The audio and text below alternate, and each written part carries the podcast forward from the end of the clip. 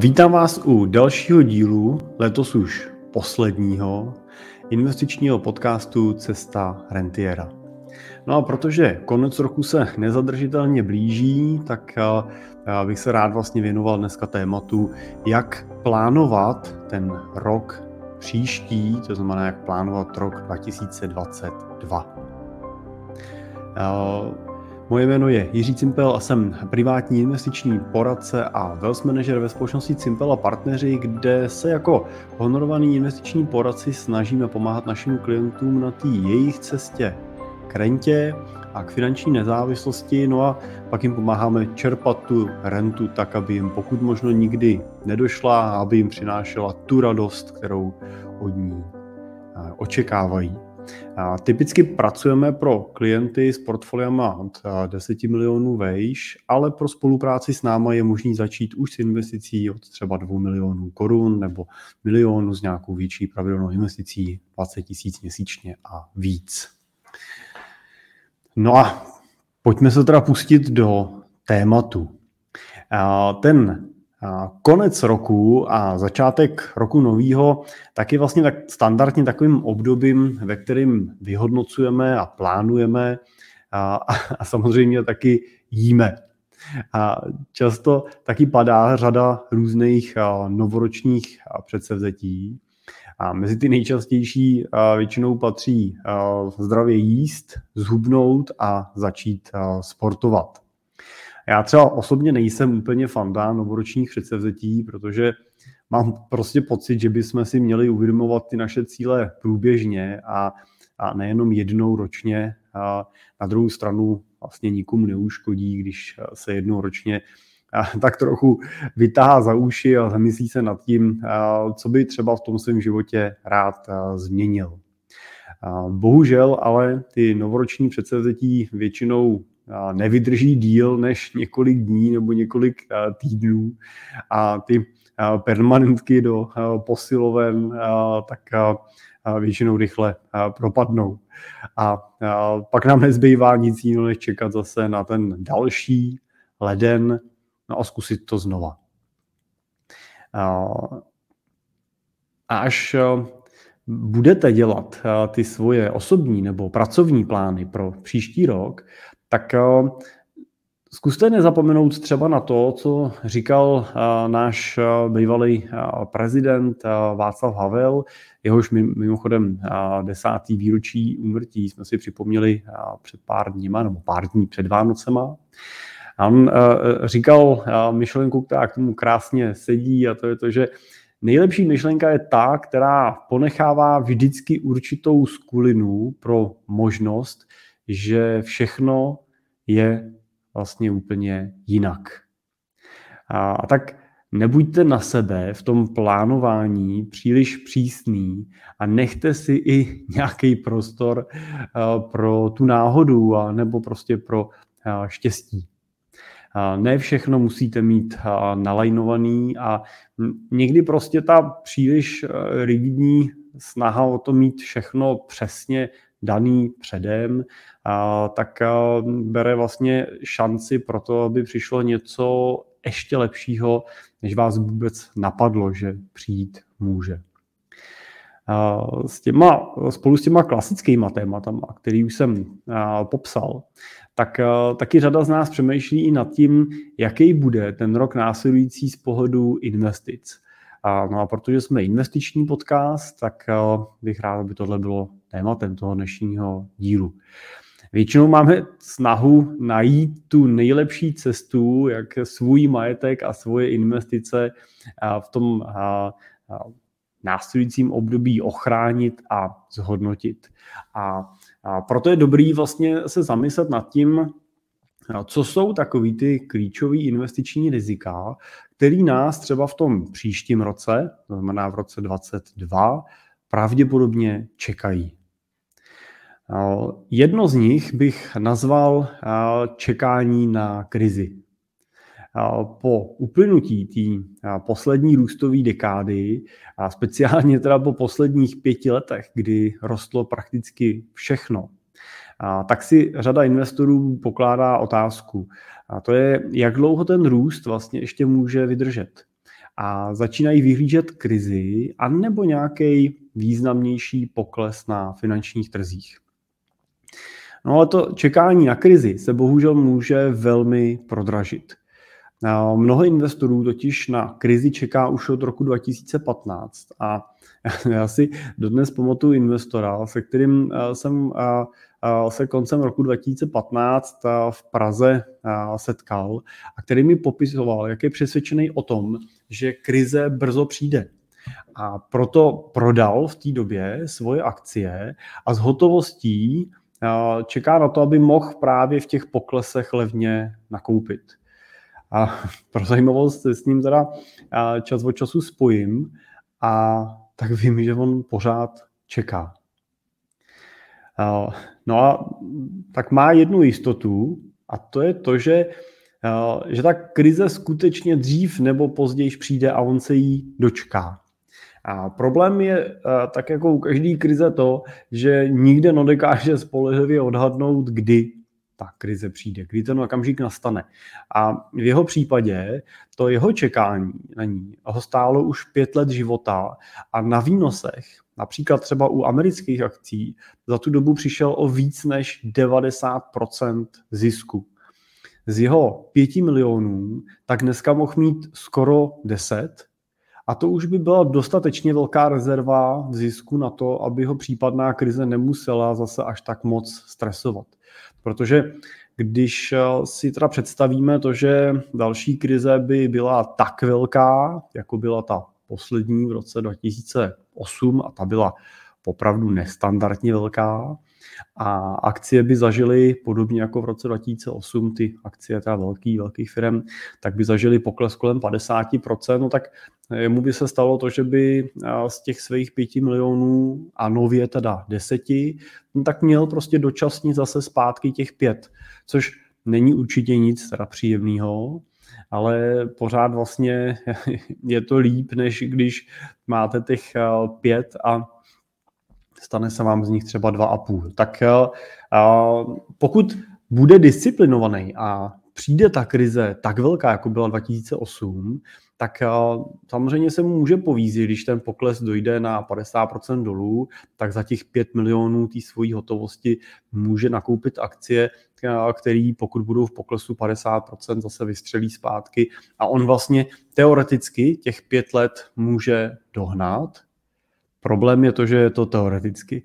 Těch rizik toho, že se mu to nepodaří, je tam celá řada. To hlavní z nich je to, že ta krize nemusí přijít, nebo respektive nemusí přijít dostatečně brzy na to, aby ten případný pokles o 50% byl dostatečný pro to, aby dohnal vlastně ten pokles. Pokud budou trhy růst dál a krize přijde třeba až za dva, za tři roky, no tak už by z těch pěti milionů mohl mít třeba 12 a tam už ani pokles o 50% by mu neumožnil nakoupit vlastně za tu hodnotu, kterou měly ty akcie před, v tom roce 2015. To je jedna věc.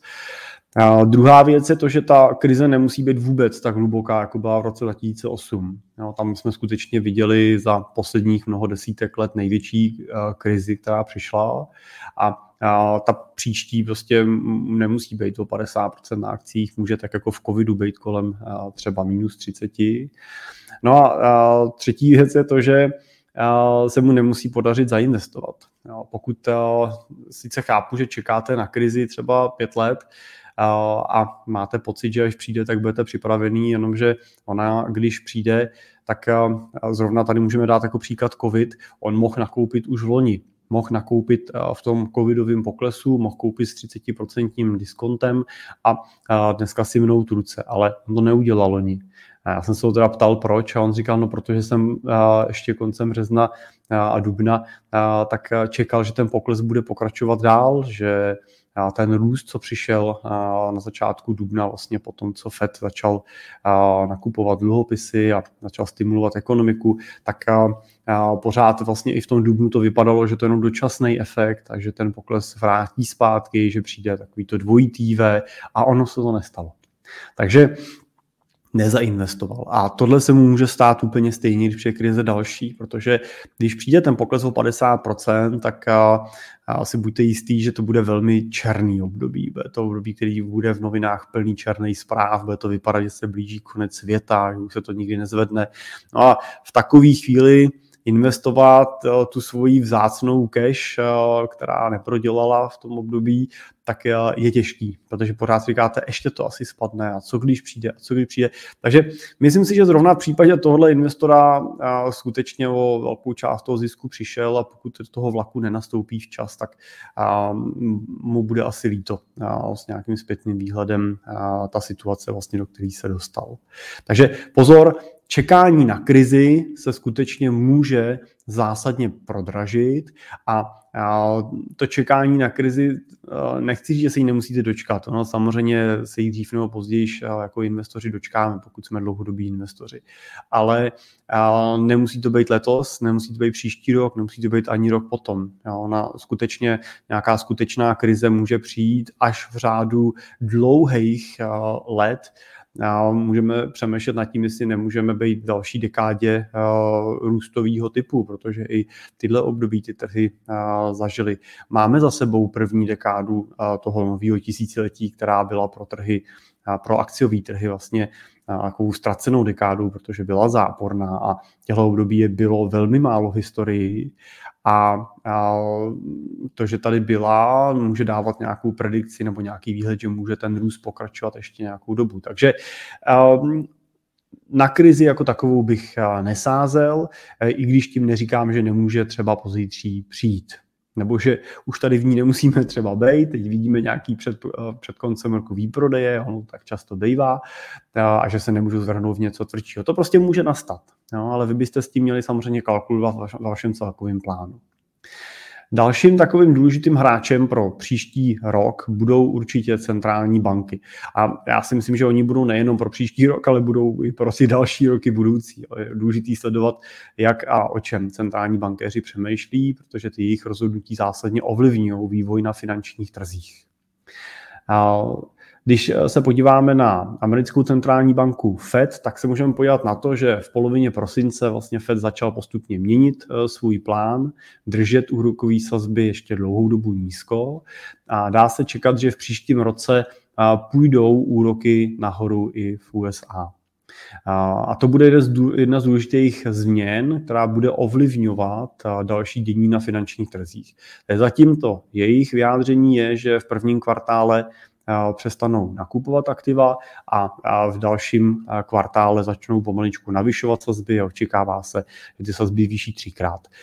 Nebude to takovej, nebo pravděpodobně to nebude taková teda horská dráha, jako je to v případě České národní banky, která opravdu zvyšuje agresivně, to si asi FED nedovolí, ale můžeme čekat na pravděpodobně tři navýšení po nějakých 25 bipsech, to znamená 0,25%, o který by třikrát mohly ty sazby zvednout. No a proč by vás to mělo zajímat jako českého investora, co se děje na americkém trhu, co se děje s úrokovými sazbama. Rostoucí sazby sebou totiž přinesou dražší úvěry, dražší úvěrování. Ale taky přinesou výhodnější úložky takzvaný bezrizikový investice. A ta bezriziková investice je samozřejmě důležitá při tom pohledu a zvažování, jestli si mám koupit akcie, kde nesu nějakou rizikovou přirážku v pohledu volatility té investice, anebo jestli si mám radši koupit nějaký státní dluhopis, kde pokud se jedná o velkou ekonomiku, tak prakticky rizika nějaký kreditní a volatilní příliš nenesu. No a to má většinou, nebo to ten růst těch úrokových sazeb, který přináší eh, lepší i ty hotovostní vklady, tak to má většinou za následek právě menší motivací, motivaci investorů svoje úspory utrácet a snižuje to celkově poptávku po novém zboží. A to, jak všichni doufáme, tak bude samozřejmě mít pozitivní vliv i na to, že inflace se vrátí do nějakého normálu, no, toho dlouhodobě očekávaného v úrovni těch 2-3 a druhým důsledkem toho, že investoři mají víc možností, kam můžou ty svoje peníze uložit. A to by mohlo uvolnit některé prostředky, které dneska drží v akcích. To znamená, pokud dneska jsou investoři zainvestovaní v akcích a jsou tam třeba některý proto, že nemají moc alternativů, co koupit, tak ten růst úrokových sazeb přinese zase dluhopisy s lepšíma kuponama a tím část těch investorů může říct dobře, tak já zase se vrátím zpátky s touhle částí peněz akcí do dluhopisů, kde třeba vnímám menší rizikovost. No a a pokud by k takovému přesunu kapitálu došlo ve větší míře, tak by to samozřejmě mělo negativní vliv na ceny aktiv, ze kterých peníze odcházejí. Jednoduše řečeno, pokud prostě si hodně investorů řekne, že prodá akcie a koupí dluhopisy, no tak na trhu bude víc akcí na prodej a tím pádem budou se prodávat za nižší cenu. Takže ceny akcí můžou reagovat na tuhle změnu poklesem. No a v neposlední řadě mají vlastně ty rostoucí úrokové sazby i negativní vliv na dluhopisy vydaný v minulosti s úrokovou sazbou nižší. A když to budeme na příkladu, tak pokud držíte desetiletý dluhopis s kuponem 1%, ale kupony nových dluhopisů díky rostoucím sazbám se zvýší na 2%, no tak logicky ten váš starý dluhopis byste museli prodávat s nějakou slevou, aby si ho někdo koupil. Takže ta jeho cena vlastně klesne. Takže pro dluhopisy s fixním kupónem, to znamená neproměnlivým kupónem, bude příští rok eh, eh, nebo nebude příští rok moc přátelským prostředím. Naopak dluhopisy inflační nebo ty, který mají ten kupon vázaný třeba na tu aktuální úrokovou sazbu, tak se budou mít o poznání lépe protože při růstu inflace nebo při růstu rukových sazeb roste i ten kupon, který oni vyplácí, takže ta cena může být pořád srovnatelná. Tak, když si řekneme ještě jedno takový riziko, tak já o něm občas mluvím, tak bych řekl, že tím rizikem jsou takový ty různý investiční mágové nebo investiční guruové, který na tom trhu občas, na tom trhu občas můžeme vidět. Řekl bych, že v každém období, jako je tohle, to znamená v období, kdy jsou ty trhy relativně vysoko, tak se objevuje více a více lidí, který se prohlašují právě za různý investiční kouzelníky a guruji hlásí vám, jak úžasných výnosů dosahují a jak strašně moc se jim daří prakticky jakákoliv investice, na kterou sáhnou. Nedávno mi jeden investor psal, jak svoje akciové portfolio zhodnotil o 40% za poslední rok a půl. No, to je samozřejmě skvělý vydělat 40% za rok a půl, to je, bych řekl, jako fantastický výsledek a každý, kdo ho dosáhl, za ní může být rád. No tak jsem si pro zajímavost otevřel graf amerických akcí, to znamená, když jsem se podíval na index S&P 500, což je 500 největších amerických firm, tak jsem zjistil, že tenhle ten index jenom za posledních 12 měsíců narost o víc než 45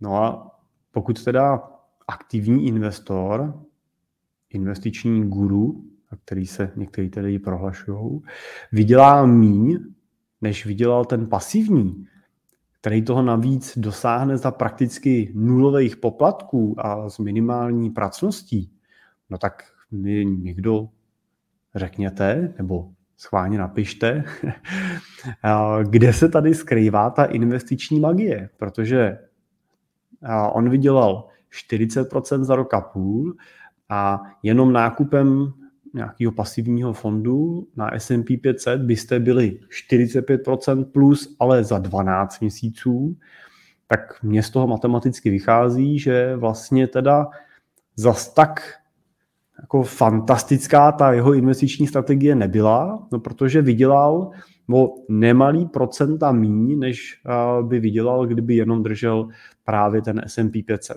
No a to nezapočítávám nějakou míru pracnosti a času, který samozřejmě on s tou investicí musel strávit. Nijak tím nechci jako schodit tu jeho práci a ten jeho výsledek. Je to samozřejmě pěkný a pokud ho to baví je to jeho koníček, tak je super, že se třeba v tom období něco naučil. Na druhou stranu tím chci ale varovat před tím, abyste nepodléhali těmhle těm svodům a těmhle těm vábením, který se kolem vás budou ozývat.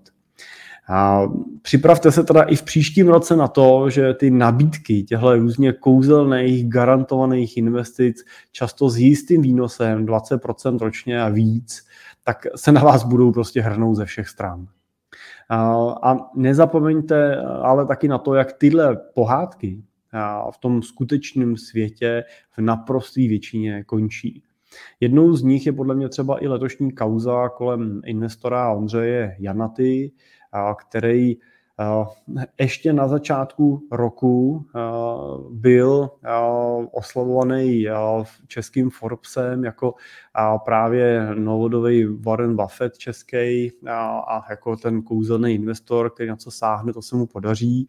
A bohužel teda výsledkem je, že ve svém fondu Growing Way sliboval výnosy v desítkách procent a nakonec zřejmě připravil všechny ty investory o jejich životní úspory. A bohužel to nalákalo, to, to, ta jistota toho pohádkového výnosu nalákala v tomto případě investory, kteří mu svěřili víc než 1,5 miliardy korun. Pozor ještě na jednu věc. Ono, tyhle pohádkové příběhy nestojí jenom na těchto těch guruách, protože on vám většinou nevolá ten Janata, aby vám nabídnul investici do jeho fondu, ale volá vám nějaký prodejce, bohužel občas poradce, který je motivovaný, ale on už není motivovaný tak zásadně tím vaším prospěchem, ale ten, ten váš prospěch v případě prodeje těchto produktů je pro toho poradce spíš jenom takovým jako zadostí učiněním. Ale tou primární motivací pro prodej těchto nástrojů jsou provize. A provize v případě zrovna tohohle fondu byly skutečně pohádkový. Stejně jako ten výnos, který ten fond sliboval. Ale pozor, ta pohádka v případě těch prodejců se skutečně udála. Protože ten prodejce dostal tu svoji provizi vyplacenou po zainvestování těch vašich prostředků. A skutečně se bavíme o provizi, která při investici milionů korun byla ve vysokých desítkách tisíc pro toho poradce a to není určitě zanedbatelný. Takže ten prodejce tak tu svoji pohádku prožil, dostal to, tu svoji pohádkovou odměnu a bohužel teda investor prožil peklo, protože o ty peníze přišel. A Growing Way není jediný fond, je jich víc, který už tím defaultem prošli a bohužel jich bude i do budoucna ještě víc. Takže pozor na to, neskákejte na lep těmhle, těmhle rádoby pohádkovým příběhům. A zároveň doporučuji nejenom, že nemáte skákat na lep toho, že vám někdo něco prodává, ale nenechte se ani zbytečně ovlivňovat tím, že vám něco ujíždí, že vám ujíždí vlak, protože snadno při vyprávění v hospodě nebo na kafi s kamarádama, který vám budou líčit, jak úžasně právě investují, jak vydělávají desítky procent, můžete propadnout tomu takzvanému FOMO efektu. Já jsem o něm mluvil v předchozím, předchozích dílech a ten FOMO efekt jednoduše znamená překladu fear of missing out, to znamená strach z toho, že vám ujíždí vlak, a přesně tenhle strach vás může potom tlačit do toho, že si řeknete, jo, no, tak když vydělává Franta, tak já budu vydělávat taky a nadspete peníze do aktiv, kterým nerozumíte, no a to samozřejmě, když nebo později vás zase po lepším případě jenom část těch peněz připraví. Takže nepodlehejte ani těmhle svodům a, a tlakům, abyste se pouštili do něčeho jenom proto, že to někomu jinému nese vysoký výnos. I v příštím roce tak bude určitě platit základní investiční poučka, která jednoduše říká, že pokud chcete dosáhnout vysokého výnosu, musíte být ochotní podstoupit vysoký riziko a s penězma nepočítat dlouhou dobu. Pokud vám kdokoliv slibuje cokoliv jiného, tak utíkejte se zvěženýma rukama rychle pryč. No a jedním z dalších rizik, který možná platí nejenom pro příští rok, ale platí celkově, jsou i vysoké poplatky. V dnešní době slýchám nový investory, kterými ve chvílích, kdy přebíráme jejich investiční portfolio a sestavujeme majetkový plán, odpovídají na otázku, kdy já se jich ptám, proč jste nechávali peníze ve vaší bance tak dlouho, když jste sami viděli, že vlastně nepřináší adekvátní výnos.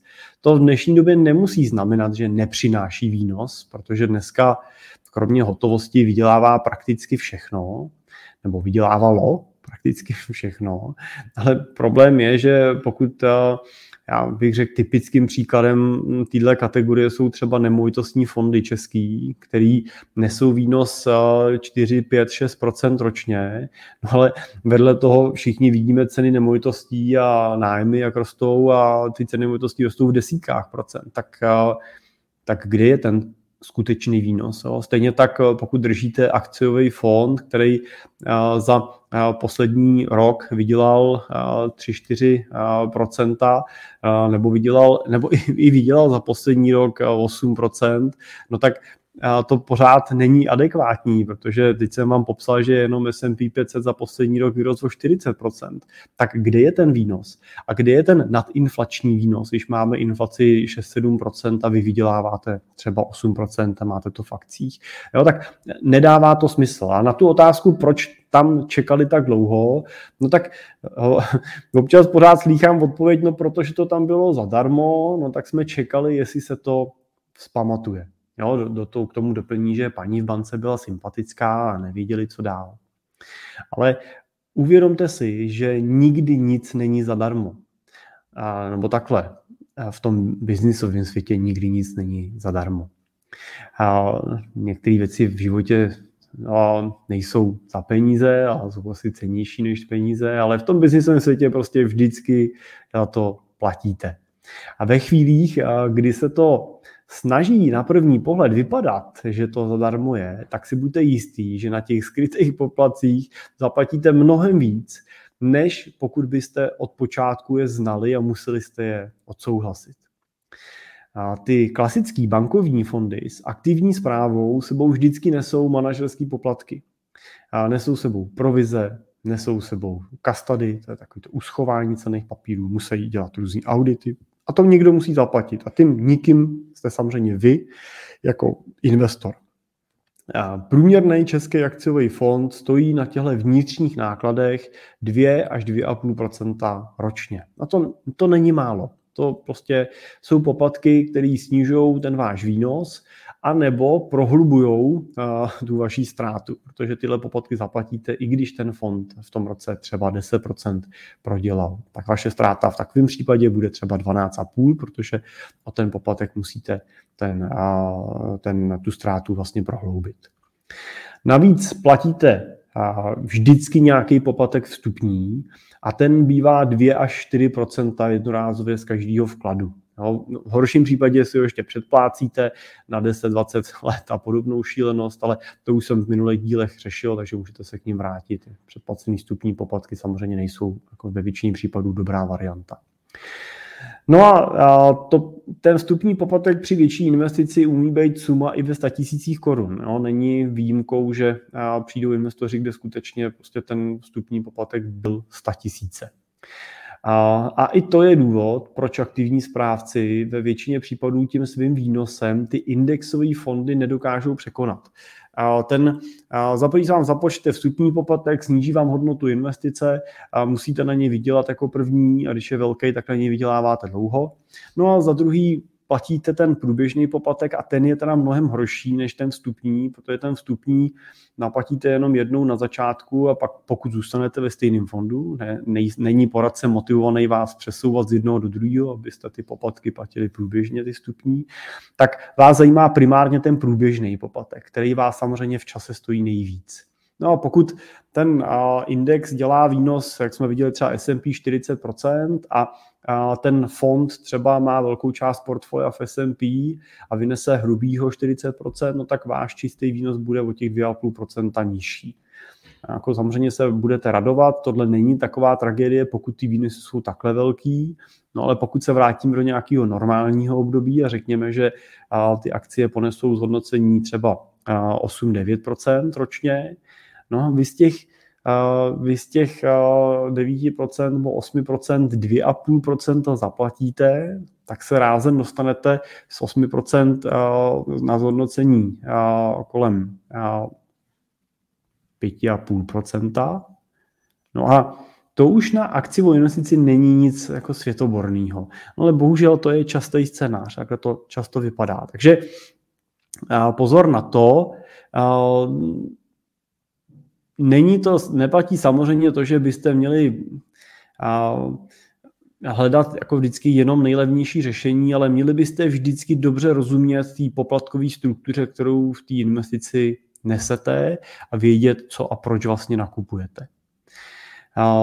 No a pak je tady taky samozřejmě mnoho různých alternativních investičních fondů, dluhopisů, dneska i moderních kryptoměnových fondů a dalších struktur, který by taky tu vaší investici chtěli získat. Ve většině z nich ale ta přehlednost poplatků je ještě o několik řádů horší než u zmiňovaných fondů bankovních. A navíc nesete i skutečný riziko ztráty všech anebo třeba části vašich peněz v řadě těch investic. A proto bych po takovýhle investici sahal až po, až po jako skutečný alternativě pro případný třeba okořenění toho vašeho investičního portfolia. Ale neměla by být větší než třeba 5-10% toho vašeho celkového majetku. Možná jenom pro zajímavost, když si tohle uvědomíte a spočítáte, že to nemá být víc než 5%, tak i ty pohádkové výnosy, který vám to slibuje, vlastně se v tom celku tak rozmělnějí, že nakonec hodnotíte, že to třeba vůbec nemá smysl. A má to smysl v případě, že prostě jste opravdu nějaký jako fanda pro to daný aktivum a chcete ho v portfoliu mít z nějakých osobních důvodů. Tak to jsou takový, co bych řekl, jako základní rizika. Když se podíváme na to, co teda můžete čekat od toho roku 2022, tak eh, já jsem, eh, možná jste si sami všimli, že eh, některý lidi ve chvíli, kdy v tom svém životě znejistí a třeba ztratí nějaký pevný body, tak začnou věřit třeba ezoterice, začnou chodit ke kartářkám, k věštcům a věřit horoskopům a tak dál.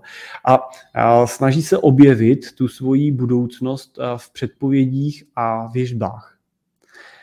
Já nemám nic proti ezoterice. Jde mi teď hlavně o to, že v takovýchhle případech bohužel lidi přenáší tu odpovědnost nad svojí budoucností a svým životem do ruky osudu, no nebo spíš do rukou té dané kartářky a zříkají se tak vlastní odpovědnosti. A mně to vlastně přijde podobný i s těma investicema. Protože pokud investoři slepě věří analýzám a novinovým článkům a ty svoje investiční rozhodnutí dělají na jejich základě, tak eh, si musíme uvědomit, že všichni ty eh, analytici jsou vlastně tak trošku eh, kartářky a věžci s tou křišťálovou koulí, protože i ty kartáři a věžci pracují s nějakýma podle jako jejich pohledu empirickýma datama, stejně jako to dělají ty analytici, ale často ta úspěšnost teda té věžby je velmi podobná. No, často je to v lepším případě 50 na 50, že to vyjde tak, jak, tak, jak odhadujou. A místo investování se pak vlastně teda tyhle investoři věnují spíš spekulování a stávají si z nich takový trhovci, který se snaží odhadnout ten budoucí trend a na jeho základně teda levně nakoupit a draze prodat.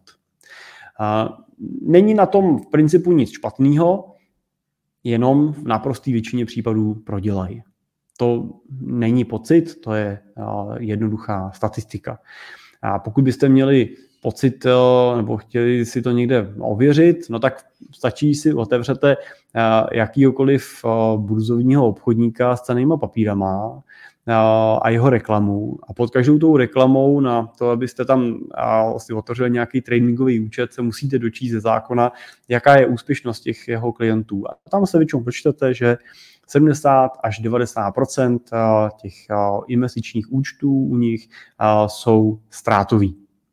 Tak to bych řekl, že je dostatečný důkaz pro to, proč to spekulování nemá většině případů smysl. No a tak si myslím, že i v příštím roce se můžete s jistotou spolehnout na dvě věci. Ta první je to, že některý zvítězí a jiný prohrají. Bylo tomu tak letos a bude tomu taky příští rok. A prostě tady budou investoři, kteří budou ziskoví a budou tady investoři, kteří budou ztrátoví bez ohledu na to, jaká ta situace na tom finančním trhu bude. A, a vaším úkolem, pokud možno, je být mezi těma, kteří budou dlouhodobě vítězit. No a ten, ta věc číslo dvě, na kterou se můžete spolehnout, je to, že byste, prostě byste měli očekávat nečekaný. Určitě přijdou situace, který nikdo nepředpokládal, který nikdo nepředvídal a který nikdo nečekal. Jediná jistota, kterou v životě máme, je změna. A, ve světě investic to platí dvojnásob. A pokud to svoje portfolio postavíte na přesvědčení, že věci budou pořád stejný, tak s jistotou prohrajete. Investiční, jako investiční poradci pracujeme s životníma úsporama našich klientů a tak si prostě nemůžeme dovolit dělat chyby. A protože jsem profesně od, ve financích už od roku 2002, tak jsem si už prožil celou řadu krizí, anebo třeba na počátku té mojí kariéry jsem zažil ten doběh té krize z roku 2000. A tak vím, že každá z těch krizí sebou přinesla mnoho zcela nečekaných zvratů a věcí, které úplně změnily některé pravidla, které do té doby platily. A právě proto jsem přesvědčený o tom, že úspěch těch vašich investic nestojí primárně na nějakým elitním investičním portfoliu a schopnosti předvídat budoucnost, ale stojí podle mě na špičkovým investičním a majetkovým plánu. A díky dobrému majetkovému plánu se totiž můžete přestat soustředit na výnos, ale můžete začít se zaměřovat na cíle, a to je zásadní změna v přístupu vlastně k vlastnímu investičnímu portfoliu, protože tržní výnosy se ve většině případů příliš ovlivnit nedají. Prostě trh se nějak chová a pokud ten trh v tom roce klesá, tak um, se můžete bránit těm poklesům, no s velkou pravděpodobností prostě se na tom poklesu nějaký míře svezete. A pokud ale, a naopak, že pokud trh roste, no tak to je ta dnešní doba, že všichni jsou eh, guruové a všichni přesně ví, co, eh, co se bude dít a ví, eh, kolik jako hrozně moc vydělávali, jak jsou skvělí a úžasní. No, ale pokud se soustředíte jenom na tohle, tak vlastně se ztrácíte části té kontroly nad tím vaším portfoliem. Pokud ale řídíte svoje investice podle toho, na co je budete chtít použít a kdy, tak je vaše situace zásadně jednodušší. Nemusíte se totiž tolik stresovat tím, jaký výnos letos přinesly ty investice, pokud je chcete vybírat až za 10 let. A naopak zase víte, že pokud nemůžete, pokud víte, že budete potřebovat svoje peníze třeba za rok, nebo část těch peněz budete potřebovat za rok na něco, na rentu, nebo budete chtít za rok za to zaplatit dětem bydlení, nebo poslat je na studia, no tak víte, že tyhle prostředky nebudete investovat a budete mít v nějakých hotovostních alternativách a zase vás nemusí stresovat, jaký ten vývoj na tom trhu v tom posledním roce byl. A to je vlastně klíč úspěchu. Leží v podstatě v tom, že byste měli investovat tak, abyste těch cílů dosáhli. Ať je ten vývoj v příštím roce úžasně skvělý, anebo bude úžasně šílený a bude, bude špatný. Va, vaše cíle a jejich naplnění by to nemělo ovlivnit ani v jednom tom případě. Tak jak teda investovat v roce 2022? No, jak už jsem řekl, mělo by to být hlavně na základě dobrýho investičního plánu. Nekupujte investice jako hrušky na trhu podle toho, co vám zrovna někdo nabízí. A nepodléhejte svodům prodejců, který vám nabízí kouzelný a garantovaný řešení, ani lákavým nabídkám vašeho bankéře, který myslí hlavně na plnění svého obchodního plánu.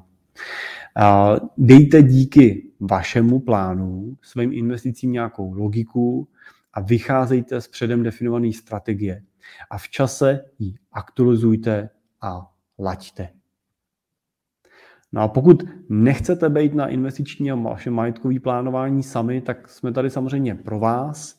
A naši klienti mají většinou k dispozici investice v řádu desítek milionů korun, ale už jsem na začátku říkal, že pro tu spolupráci s náma můžeme začít s investicí od dvou milionů a jsme to potom my, kdo se postará o kompletní přípravu toho vašeho investičního plánu, vytvoří, vytvoříme tu odpovídající investiční strategii, otevřeme vám investiční účet, nakoupíme aktiva, ale hlavně zajistíme to, že ten váš investiční plán se nestane jenom pěkným barevným papírem a první myšlenkou, na kterou během pár týdnů zapomenete, ale pomůžeme vám podle něj skutečně dlouhodobě postupovat a zajistíme to, že s tou jeho pomocí skutečně všech těch svých cílů, který předem definujeme a v čase aktualizujeme, tak dosáhnete. Pokud je to téma, který řešíte a odpovídá i ta vaše investice a těmhle hranicím, tak jsme tady pro vás a můžete mi napsat na můj e-mail jiřizavináčcimpel.cz anebo jednoduše na našich webových stránkách www.cimpel.cz můžete v pravém horním rohu kliknout na tlačítko Chci být klientem a vyplníte nám krátký formulář a my se vám ozveme. Pokud by ta vaše investice ještě nedosáhla té velikosti třeba těch dvou milionů, a nebo se o ty svoje investice třeba chcete starat sami, no tak jsme pro vás připravili krátký praktický návod, jak investovat do ETF fondů, který je doplněný online kurzem Cesta Rentiera a získáte k němu právě i pracovní list, kde si vlastně sestavíte svůj vlastní investiční plán. A na základě toho věřím, že můžete to svoje portfolio sestavit třeba tak, jak bychom to řešili my, pokud bychom se o něj starali. Tenhle vlastně tenhle knížku a pracovní list a online kurz Cesta Rentiera, tak vlastně získáte v rámci balíčku Investuj sám, který si můžete za necelých 250 korun na e-shopu na našich stránkách zakoupit. No a to je z mojí strany dneska všechno. Doufám, že ten rok uplynulej a pro vás, že ho, že ho dneska hodnotíte jako pozitivní a že byl a pokud možno i z pohledu investic pro vás maximálně ziskový a vytvořili jste si ten polštář pro případně nějaký budoucí poklesy. A, a přeju vám do toho roku příštího, aby nebo nám všem přeju, aby bylo třeba tak úspěšný z pohledu těch investic, jako byl ten letošní. A pro nás jako firmu byl ten rok i obrovsky biznisově transformující a posouvající vpřed, protože ty naše růsty byly nejenom teda portfoliový, ale hlavně teda naše z pohledu nárůstu aktiv mandátu byly v řádu 100% a moc se těšíme na ten rok další a chci vám všem poděkovat za tu důvěru, kterou v nás vkládáte, za to, že posloucháte podcast, díváte se na videa, čtete naše články, za to, jak jste aktivní, protože musím říct, že se mi ještě před rokem nesnilo o tom, kolik, kolik posluchačů nebo diváků bude zpětně interagovat vlastně a posíláte mi svoje dotazy a komentujete a, lajkujete a hodnotíte a za to jsem samozřejmě moc rád a dneska už je vás každý měsíc kolem 15 tisíc, vlastně, který posloucháte podcast. Takže budeme se snažit i do příštího roku, aby jsme přinášeli kvalitní a hodnotný obsah, který vám na té vaší cestě k rentě bude co nejvíc pomáhat. Takže díky za pozornost a přeju hezkýho Silvestra a do nového roku vykročte pravou nohou. A v příštím roce se těším zase na viděnou a naslyšenou.